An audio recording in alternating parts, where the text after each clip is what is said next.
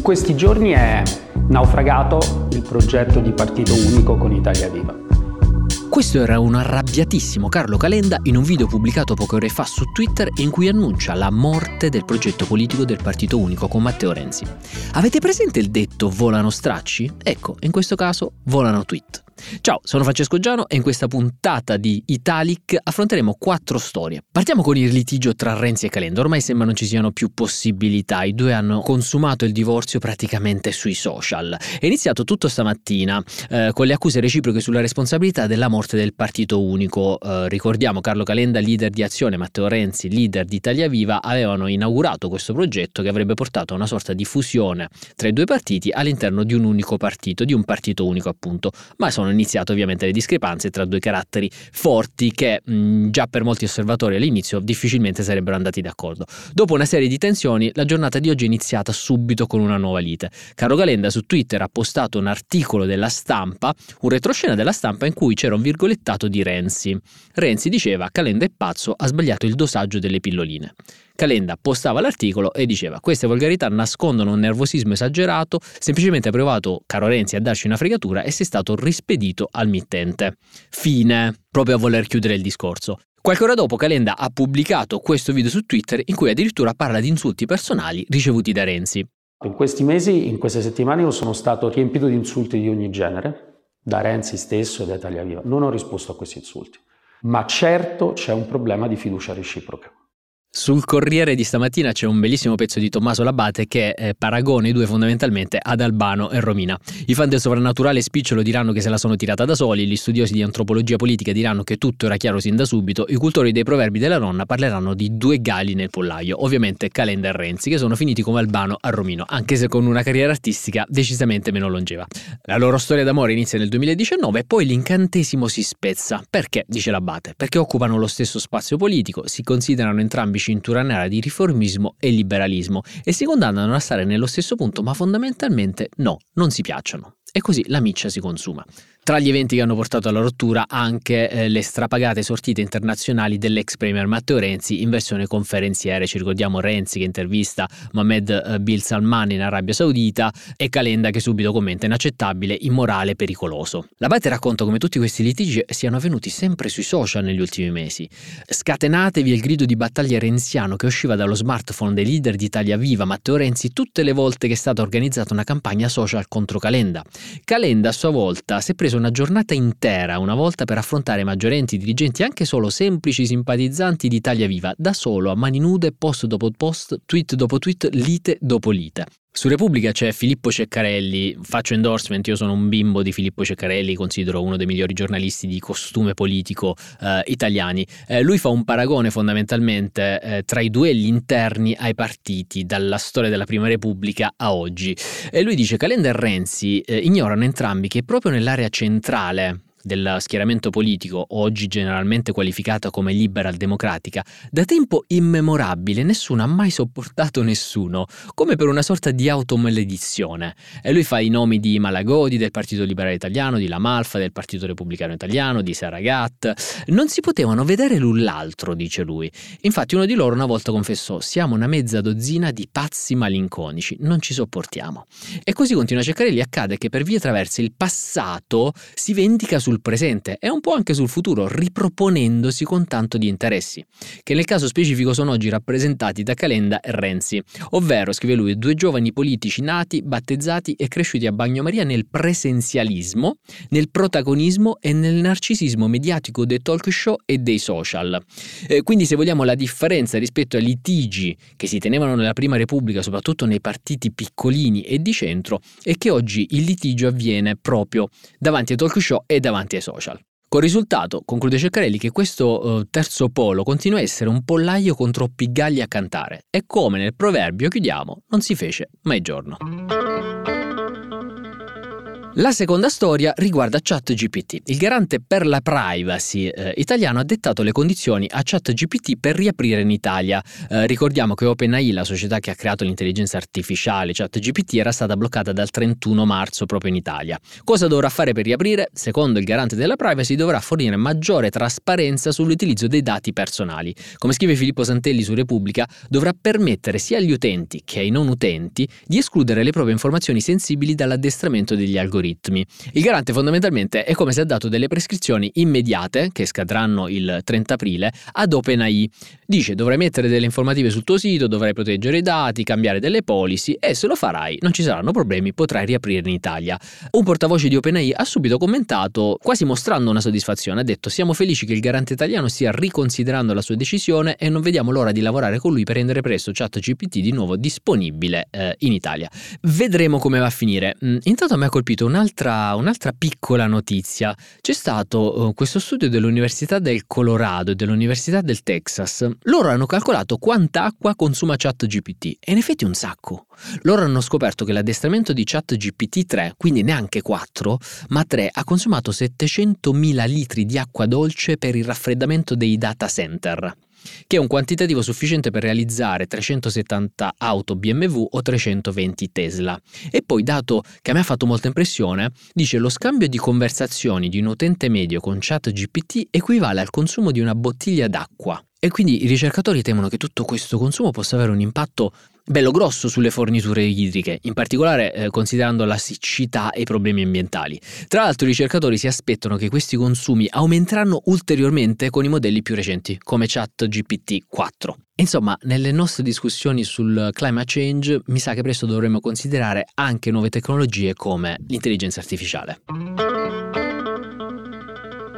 Torniamo in Italia, terza storia che mi ha colpito oggi, la Camera ha dato il primo via libera alla commissione d'inchiesta sul Covid. Antonio Fraschilla su Repubblica bolla questa decisione quasi come un atto di accusa nei confronti del governo eh, di Giuseppe Conte, che fu quello che si ritrovò a gestire per primo la pandemia, ma anche come una, un documento che solleva dubbi sull'efficacia dei vaccini, sulle zone rosse e sui divieti che avrebbero limitato le libertà costituzionali.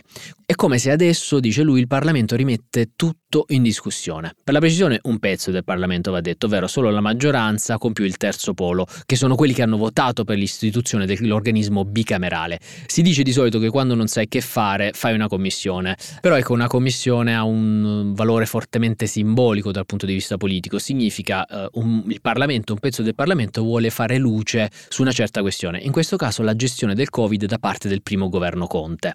Il testo dovrà ovviamente essere votato al Senato, però sta iniziando già la discussione. Il Ad esempio, dice eh, l'unico obiettivo eh, del, di questa maggioranza è usare vicende drammatiche per fare propaganda sulla pelle di chi ha sofferto e combattuto il Covid. La Commissione mh, dovrà fondamentalmente verificare un po' e valutare anche le scelte mh, di Giuseppe Conte e del ministro Roberto Speranza ai tempi dell'emergenza, oltre a quelle del Comitato Tecnico Scientifico e del commissario Domenico Arcuri, dall'acquisto delle mascherine ai banchi a rotelle. Ma nel testo che vuole istituire questa commissione, eh, scrive Faschini, Villa non mancano passaggi che davvero strizzano l'occhio ai Novax. La Commissione dovrà ad esempio verificare gli atti della rolling review, cioè della valutazione clinica sui vaccini, nonché effetti avversi e sindromi eh, denunciate.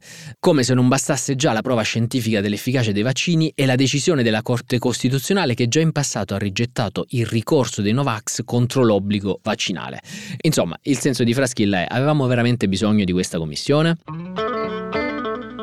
Ultima è una notizia appena arrivata. Uh, la 7 ha comunicato di aver sospeso Non è l'Arena, il programma di Massimo Giletti. Dopo sei anni il programma non andrà più in onda. Non era certamente una cosa annunciata. Eh, Giletti ha commentato, ne prendo atto, penso ai 35 collaboratori lasciati a casa senza alcun preavviso, quindi fa capire che eh, non era qualcosa di, di, atteso. La notizia è diventata subito top hashtag su Twitter, anche perché Selvaggio Lucarelli ha twittato nelle redazioni si rincorre da un'ora la notizia che ci sarebbero le forze dell'ordine in casa Giletti, nonché in alcuni uffici amministrativi.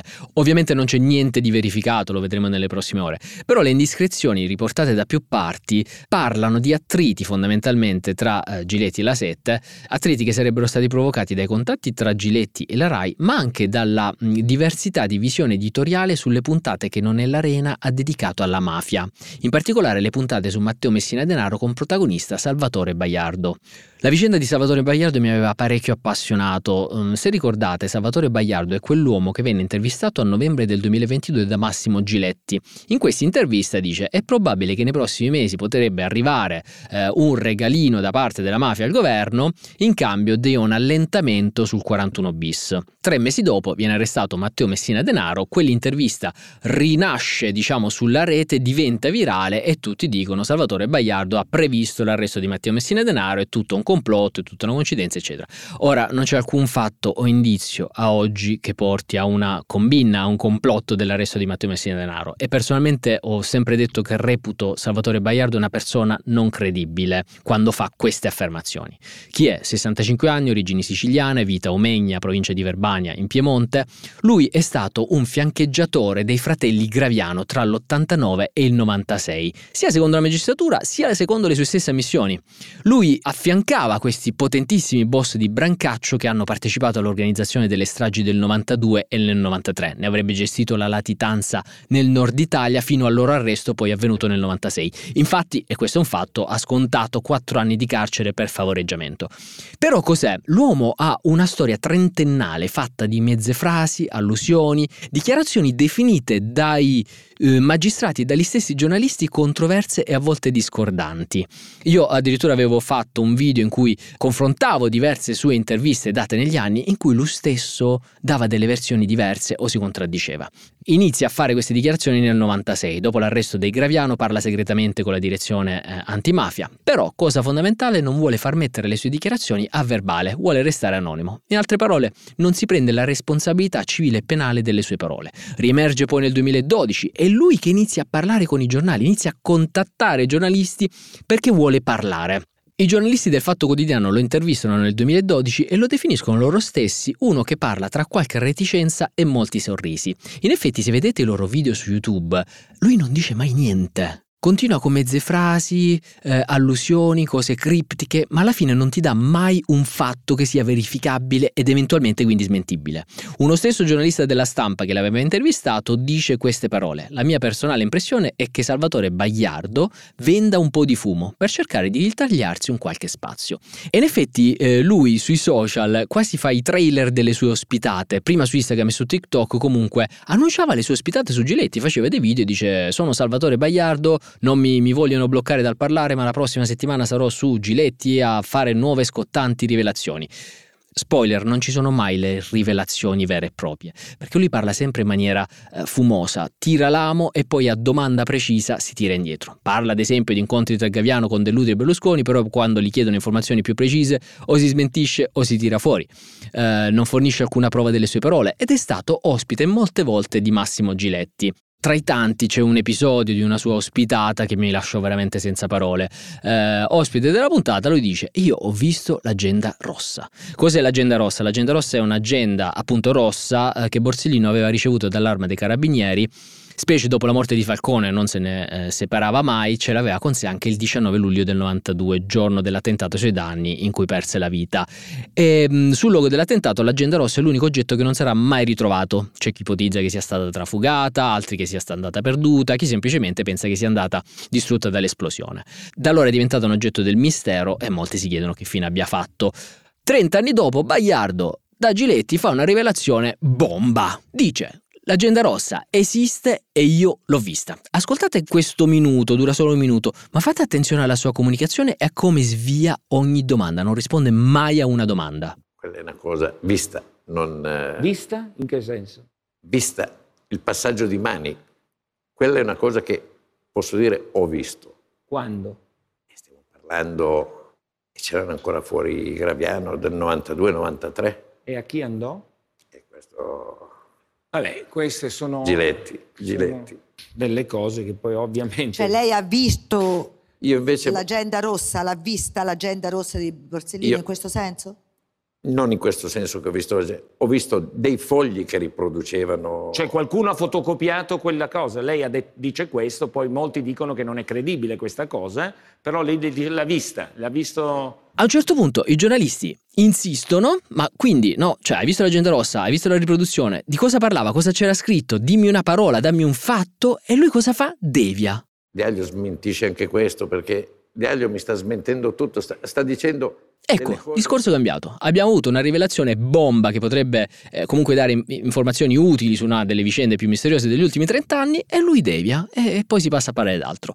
Insomma, Salvatore Bagliardo con queste dichiarazioni si è guadagnato eh, un posto da protagonista nei social negli ultimi mesi. Eh, mi auguro che si abbia dei fatti e delle dichiarazioni importanti le faccia, magari le faccia anche magistrati che possano così verificarle, altrimenti la vicenda di Falcone e Borsellino mi sembra talmente delicata eh, che mi auguro che tutti noi usiamo usiamo le nostre parole con la stessa delicatezza. E con questo è tutto, ci sentiamo domani e grazie ancora.